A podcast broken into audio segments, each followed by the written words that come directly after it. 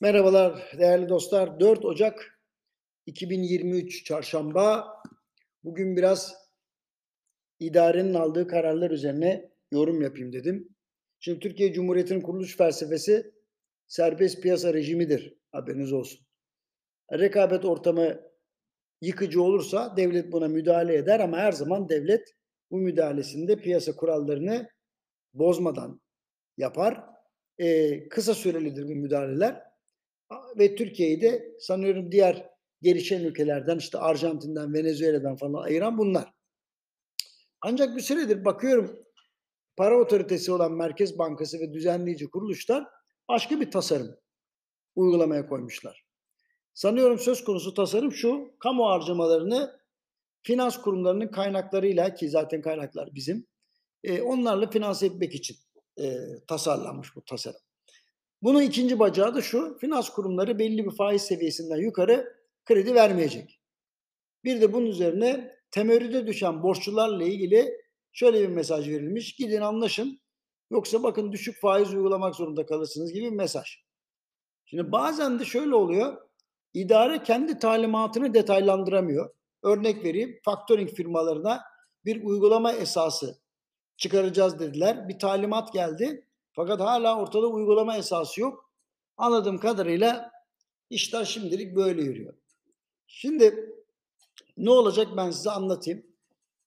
Yakında kredi kampanyaları başlayacak. Bakın işte sabah Maliye ve Hazine Bakanı anlattı. Ancak özel bankacılığın düşük faizli kredi kampanyalarına ayak uydurması gerekiyor. Politika faizi ile piyasa faizi arasındaki makasın oldukça fazla açık olması sebebiyle hem kredinin hacmini hem de faiz seviyesini frenlemek için bir taraftan kamu kağıdı satın alınması, diğer taraftan da döviz varlıklarının azaltılması şartı getiriliyor. Böylece finans kuruluşlarının kaynaklarıyla kamu borcunun Türk lirası maliyeti hızla düşüyor. Diğer taraftan da dolarizasyona bir şekilde fren atılıyor.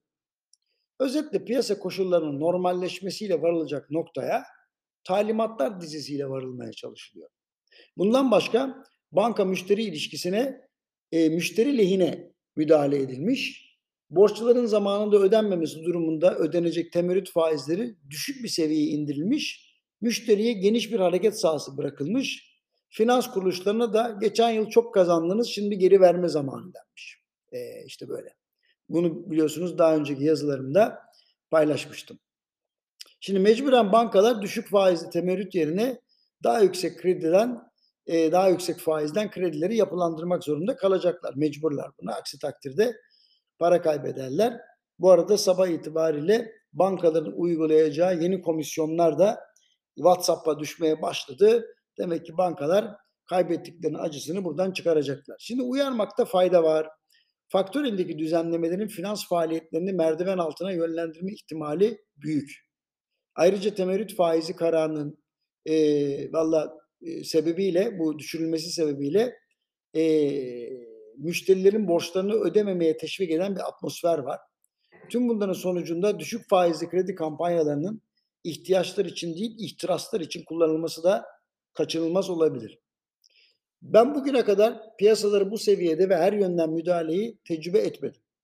E, dolayısıyla başarılı olmayacağı konusunda veya yan etkileri konusunda herhangi bir fikrim yok. Ama serbest piyasa koşullarıyla alakası olup olmadığını da sizin yorumlarınıza bırakıyorum. Hayırlısı diyelim. Ama yani serbest piyasa koşullarının hani şu an sağlandığını söylemek bence biraz hani hayalperestlik olur gibi geliyor bana. Yarın görüşmek üzere.